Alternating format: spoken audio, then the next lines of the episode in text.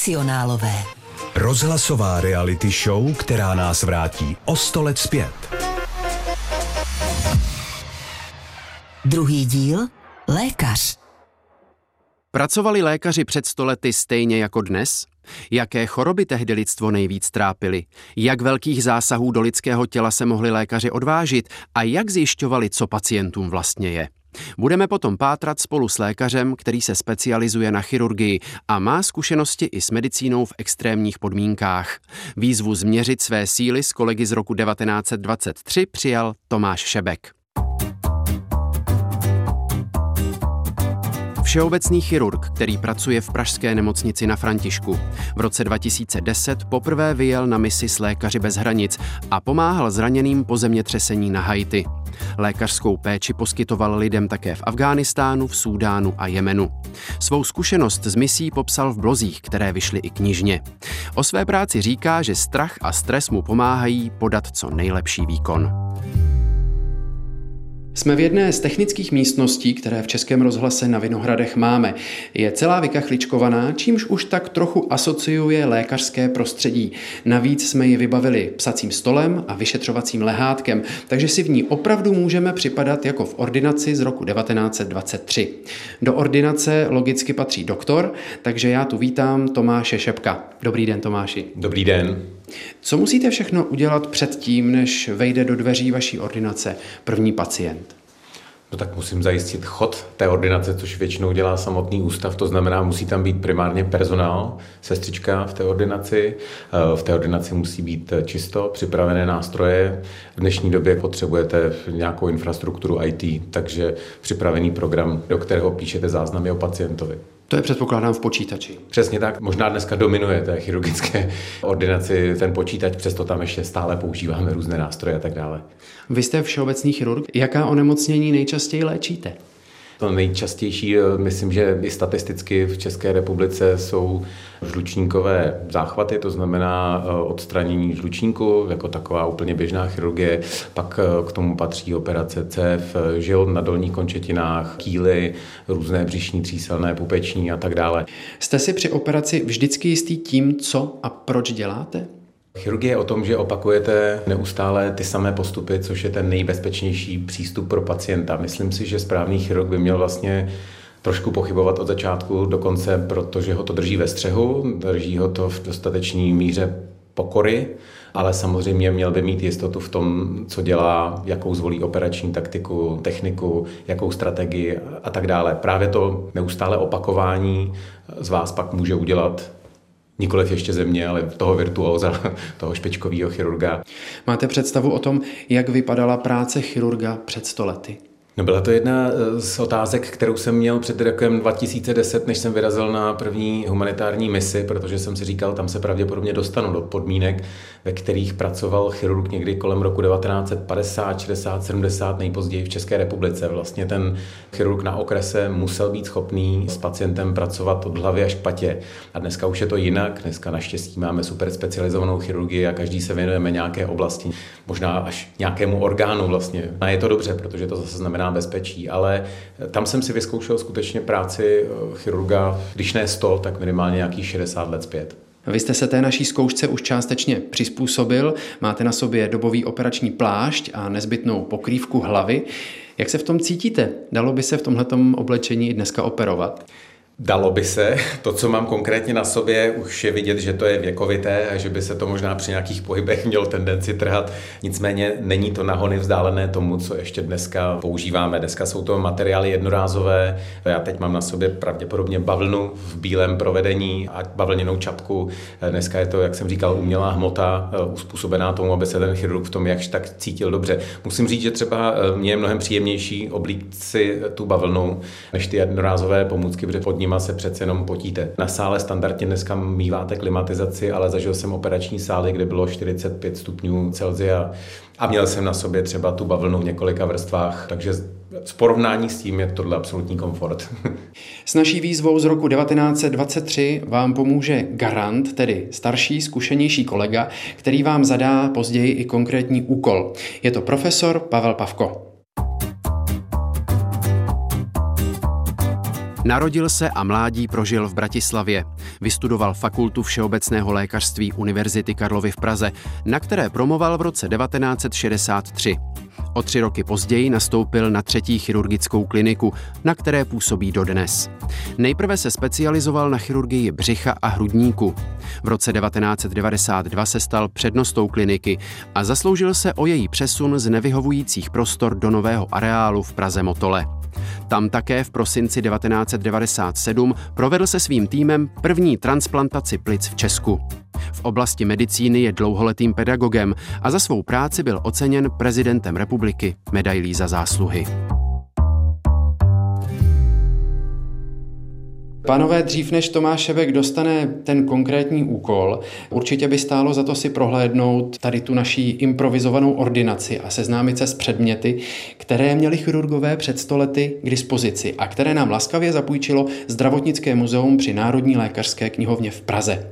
Tak pánové, je to vaše, pojďte se na to podívat, co tu všechno máme. Vidím rostok stříbra, tamhle vidím karbolku, asi dezinfekce. Je tady sterilizační buben, ten mě baví hodně, protože do toho se dá schovat a dobře uchovat buchta, když dostanete od pacienta. Stříkačky. Skleněné stříkačky. Muselo se to vyvařit, no, tomu třeba sloužil ten buben. A pak je tady celá řada nástrojů, kdy troufám si říct, že bych pojmenoval tak jahelec. Já se samozřejmě těch chirurgických nástrojů bojím, takže... To je asi cévní svorka, že jo, jestli se... Nebo Tohle to je cévní svorka, tohle to je střevní svorka, když se dá uzavřít střevo.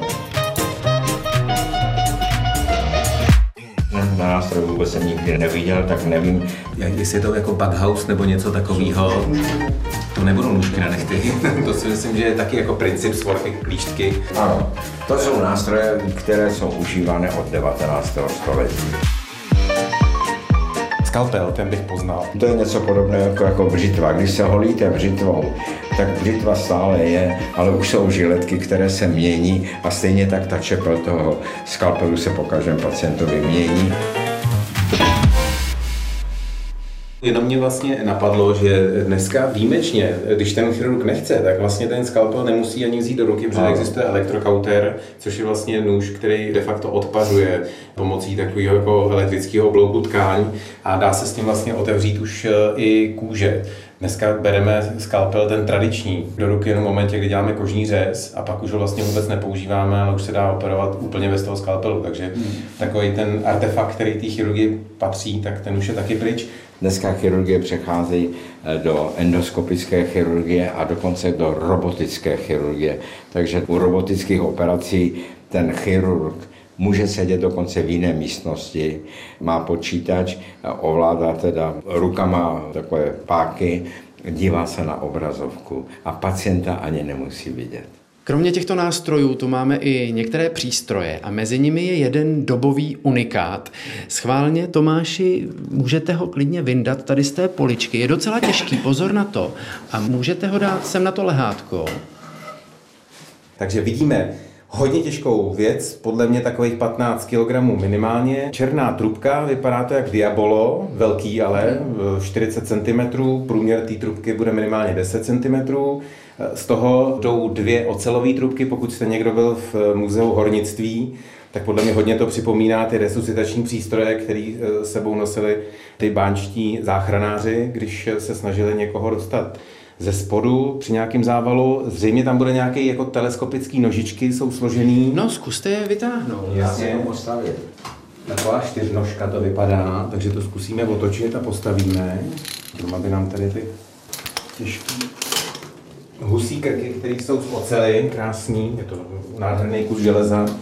No tak my vzhledem k tomu, že v nemocnici na Františku se, myslím, historicky podávala první anestezie v České republice, tak tam máme vystavený takový starý anesteziologický přístroj. Tenhle bude asi zřejmě ještě starší, takže já odhaduju, že to je anesteziologický přístroj. Pane profesore, vy máte svůj tip, nebo Ne, víte? ne, toto vidím poprvé. V první chvíli bych si myslel, že jste doma manželce vzal vysavač a nemám vůbec představu, Tak já se přiznám, já samozřejmě jsem také nevěděl, co to je, ale díky zdravotnickému muzeu, které nám tento exponát zapůjčilo, vám můžu prozradit, že to je přenosný rentgenový přístroj. To je úžasný. A já vím, pane profesore, že vy víte, jak to vlastně bylo s rentgenem vůbec v Čechách? Rentgen sám tu rentgenovou lampu 1895 v Mnichově, byl jsem se podívat, měl vilu jako hrom, takže asi se mu dařilo. Panu Rentgenovi. To je, ano. No a sem to postupně přišlo, a v Praze to bylo někdy kolem roku tak 1910-20. V kavárnách to bylo jako atrakce. A prvním takovým člověkem, který se tím zabýval, byl profesor Jedlička. Řekl svému přednostovi, že by to chtěl na kliniku a vysvětlil profesorovi k čemu. A profesor souhlasil, ale řekl mu, Jedličko, nemocnice to koupí ten přístroj, ale z vašeho si budete kupovat ty filmy. A Jedliška byl tak nadšený a taky bohatý, že kupoval ze začátku filmy ze své kapsy.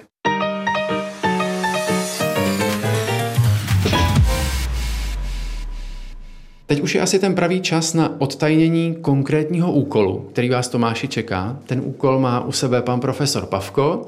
Já vás poprosím tedy o předání té obálky. Určitě. Kolego, tady to máte. Velmi děkuji. Takže otevírám takovou krásnou žlutou obálku a čtu. Je březen 1923. Jste starší sekundář na první chirurgické klinice v Praze. K vám do ordinace přichází pacient, kterého máte vyšetřit, eventuálně můžete nechat udělat základní laboratorní testy. Vaším úkolem je diagnostikovat jeho onemocnění a navrhnout léčebný postup. Dobrý den, kdo další je na řadě? Dobrý den, moje jméno je Tomáš Šebek. Pojďte dál, pojďte se ke mně posadit, tady si v klidu posaďte. Tak, co vás k nám přivádí? Mě tak nějak už delší dobu pobolívá břicho.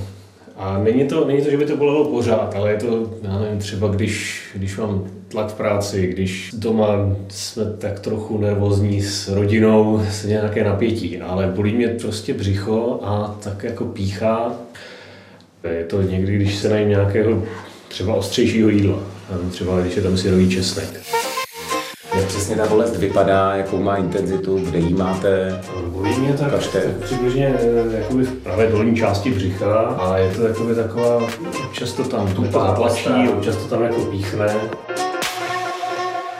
Váš otec a matka trpí nějakou chorobou? Vyskytovalo se něco v rodině? na bolesti žlučníku.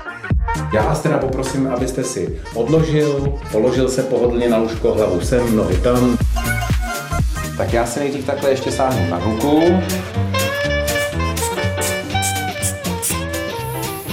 Nejdřív se podívám na to břicho. Tak takhle vlevo dole nic nebolí. Budu se záměrně nejdřív dotýkat tam, kde bych nečekal, že vás to bolí. Tady v tom místě to bolí, a tady trochu. Teď trochu, takhle to lehce zmáčknu, teď jsem to pustil. Teď sklepnu na to břicho. Tohle je poklep eh, diferencovaně bubínkový, to znamená, že to břicho není akutní. Vzal bych si ten fonendoskop a teď vás jenom takhle chvilku budu poslouchat. Pozor, on má víčko. Teď jsem se tam přenesl do roku 1923. Vyšetřil jsem celkově. Děkuju velice, můžete se zase obléci. Při tom vyšetření, které jsme teď tady sledovali, eh, využívá lékař při něm vědomě všechny smysly? No myslím si, že to je důležitý a dokonce v době, kdy jsem nastupoval, já říkám v roce 2002 na chirurgii, tak tam byla ještě generace chirurgů, kteří dokonce eh, čichali kranám, a nebo dokonce, eh, když se z té vzal nějaký odběr a ulpělo jim to na rukavicích, tak prostě zkoumali a celá řada třeba mikrobiálních nákaz eh, se dala tímhle tím způsobem určit a někdy jsem měl dojem, že byly lepší než mikrobiologická laboratoř. To znamená skutečně eh, využívat všech pět smyslů. Nemáte-li k dispozici nic dalšího, tak je to vlastně vaše jediná záchrana. Takže prohlédnout, prohmatat, očichat eh, bylo podle mě a do určitý míry stále je součástí chirurgického vyšetření té diagnostiky. Pane profesore, vy to tak tady zpovzdálí sledujete, jak si Tomáš Šebek zatím podle vás vede? Velmi dobře. Prvním úkolem chirurga bylo vyloučit náhlou nějakou příhodu, náhlou změnu stavu, která by se musela neprodleně řešit, ale jinak nechával pacienta v rukách těch internistů, praktických lékařů, kteří ho vyšetřili a teprve vyšetřeného pacienta posílali k chirurgovi, když se domnívali, že by nějaká operační léčba byla vhodná. A dneska je to ještě víc. Dneska jsou lidé, kteří vyšetřují, kteří operují, kteří po operaci v komplikovaných případech hledají pacienta. To už jsou specializace, takže taková ta, to vše umění, to nebylo už ani ve 20. letech. Jednou z pomůcek ke správné diagnóze byly už před stolety laboratorní testy. Krev i moč našeho pacienta už proskoumali v laboratoři a protože jsme nedali Tomáši Šepkovi kruce žádnou sestru, bude si muset pro výsledky dojít sám.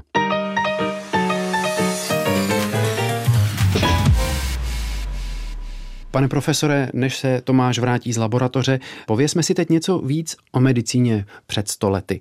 Jaké nemoci byly v Čechách tehdy nejrozšířenější? Tak například tyfus. Břišní tyfus v té době nebyly na to žádné specifické léky a kdo dostal tyfus, byl v ohrožení života.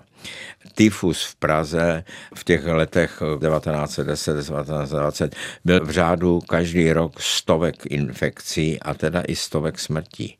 A to bylo tak 400 až 600 a kolem roku 1920 v České republice na 100 000 obyvatel bylo mezi 350 až 400 nemocných s tuberkulózou.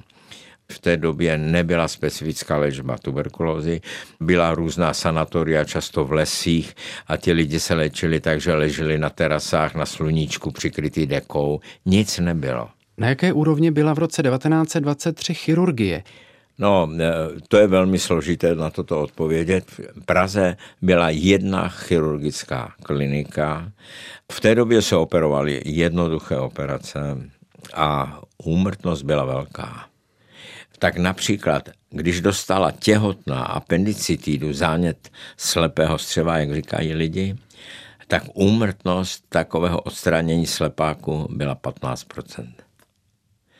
Kýly. Kýly se operovaly, když se uskřinuli a úmrtnost se pohybovala také mezi 14 a 16 procenty. To je každý šestý, sedmý, prostě to nepřežil. To je dneska skoro neuvěřitelné.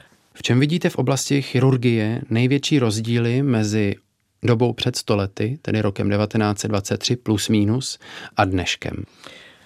Ten vývoj za těch 60 let, které já můžu pokrýt svými myšlenkami, je obrovský. Ono je to, ta atomizace postupná celé té medicíny, už nejsou jenom všeobecní lékaři, už máme ginekologi, chirurgi, oční, kožní lékaře, no a těch specializací je přes 80 protože přibývá informací, a už jeden to nestačí všechno zvládnout. A každý je rád, když zvládne tu svoji specializaci nebo dokonce subspecializaci. Jenom v chirurgii dneska máme kardiochirurgie srdeční, neurochirurgie, operace mozku nervu, dětská chirurgie, plastická chirurgie, mohl bych jmenovat ještě dál a to jsou všechno specialisté a když plastickému chirurgovi řeknete, aby odoperoval mozek, tak do toho nepůjde. Ale nakonec všichni budeme hledat toho, kdo dělá ten druh léčby nebo ten druh operace, kterou potřebujeme. Během našeho rozhovoru se Tomáš Šebek vrátil z laboratoře s výsledky a měl by tedy mít všechny podklady k určení diagnózy. Díváme se na krevní obraz, kdy tady máme počet bílých krvinek, červených krvinek a množství krevních destiček. Bílé krvinky zvýšené, množství červených krvinek je 140 gramů na litr, tak to je řekněme norma. Množství krevních destiček 250 x 10 na 9 plus minus taky norma. Sedimentace 35 na 60, tady už jsem trošku mimo, 60, 60, myslím, že vyšší, ale už bych to bez referenčních mezí nedal. A vyšetření moči, barva zahnědlá a zjištěná přítomnost bilirubínu hodně to napovídá, zrovna tenhle ten parametr ano. možná by bohatě stačil. Tak podle té laboratoře bych to zhodnotil jako mírný projev zánětu, zvýšená tak. sedimentace, no a ta e, moč značí, že prostě do e, moči se dostávají látky, které tam běžně nejsou a které nás směrují zpátky e, k té základní diagnoze, která se mi hodí hlavou vedle ještě jedné. To znamená žlučníkové obtíže primárně, ale protože klinicky náš pacient reagoval spíš jako v pravém podbřišku, mozku, tak by to mohl být třeba i chronický zánět slepého střeva, který se opakovaně vrací. Ale je tady ta souvislost s jídlem, Možná bych ještě znovu přistoupil k pacientovi a podíval se mu třeba na bělma očí, takže pěkně prosím sundejte brýle, já se jenom s dovolením podívám, i náš pacient je má lehce zažlouklé. ta, ta bělma, podíval bych se znovu třeba na pokožku na ruce. Tohle je jeden z klinických příznaků, který bych to mohl přisoudit. Takže Suma sumárum z toho, co jsem od pacienta slyšel, co jsem tedy měl k dispozici, jsme v roce 23. Já bych stanovil primárně diagnózu žlučníkové obtíže, pravděpodobně na podkladě vzhledem k zaměstnání, věku a možná nějaké dědičné záležitosti. Mluvili jsme o tom, že tatínek, tak eh, žlučníkové kameny. To by byl můj diagnostický závěr. Jenom bych eh, vlastně rád vás požádal o druhý názor, zda se mnou souhlasíte, jestli byste něco doplnil.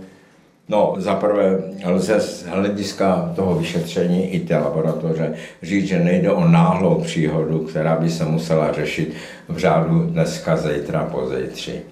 Za druhé je tam chronický zánět, teda laboratorně to tak vypadá, úplně normální to není, ale to se další vyšetření. Já si pamatuju dobu, kdy, když nebylo jasno, tak se otevřelo břicho a podíváme se. No ale to je dneska už všechno pryč a když zůstaneme u toho žlučníku, tak většina žlučníkových obtíží, pokud ten člověk nesl žlout, neměl těžké zánět, teploty, tak se léčila konzervativně. Já bych ho asi požádal o to, aby se ke mně zastavil na kontrolu třeba po 24, 48 hodinách. Uzavřel bych to jako mírné žlučníkové obtíže, Rovněž bych neoperoval. Tak já myslím, že už jenom zbývá, abychom se od pacienta dozvěděli, jakou diagnózu skutečně má, protože samozřejmě náš pacient přišel už vyšetřen od svého lékaře, abychom mohli vám říct, jestli jste dospěl ke správnému výsledku. Takže jak je to s vámi? Mám žlučové kameny.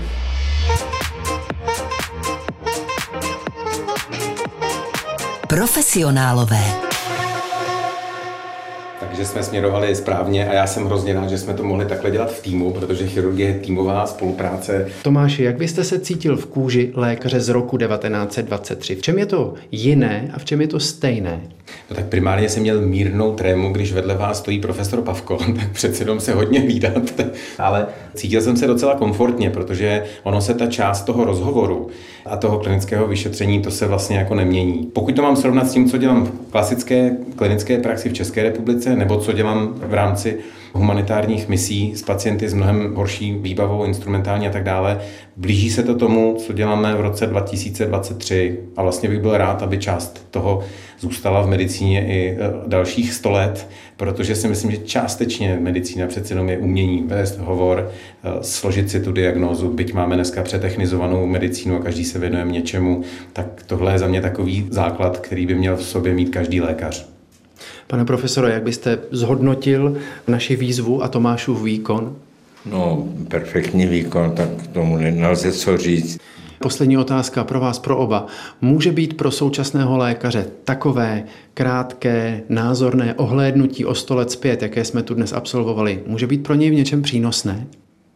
Já bych chtěl jenom říct, že si myslím, že by to mělo být vlastně základem pro mě ta možnost podívat se v rámci humanitárních misí na to, jak se dělala medicína opravdu před řádově desetiletími, Nevím, jestli to ze mě udělal lepšího lékaře, ale vlastně potřeboval jsem to. Já bych byl moc rád, kdybychom nezapomínali na ty postupy a na ty možnosti, které byly před 100 lety, před 50 lety, abychom se byli schopni orientovat nejen v té super specializované medicíně a mohli mít možnost využít tisíce různých vyšetřovacích metod, ale zároveň, aby jsme nezůstali stát úplně auf v momentě, kdy tenhle komfort nemáme a vracíme se zpátky k rukám, fonendoskopu a mozku, který máme v hlavě. Pořád se s tím dá docela dobře pracovat.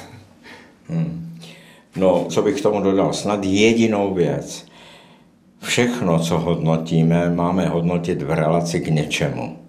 Lidé, kteří nikdy nebyli, řekněme, na západě, v Německu, ve Francii, v Anglii, v Spojených státech, těžko můžou říct, jestli je tady dobře nebo zlé, ale lidé, kteří byli můžou porovnávat a buď se můžu porovnávat s bulharskou a rumunskou zdravotní péči, nebo s německou, s francouzskou, s anglickou. Měl jsem možnost být teda v té západní Evropě, v Spojených státech opakovaně. Myslím si, že český občan neví, a to říkám s plnou odpovědností, co za ty peníze, které do toho zdravotnictví tečou, dostane. Moderní technologie tedy pomáhají jak nemocným, tak lékařům. Ti mají dnes mnohem víc informací o zdravotním stavu pacienta a podle toho mohou přesněji zacílit léčbu. Neměli by ale zapomínat, že i obyčejný rozhovor s nemocným může někdy prozradit víc než desítky vyšetření.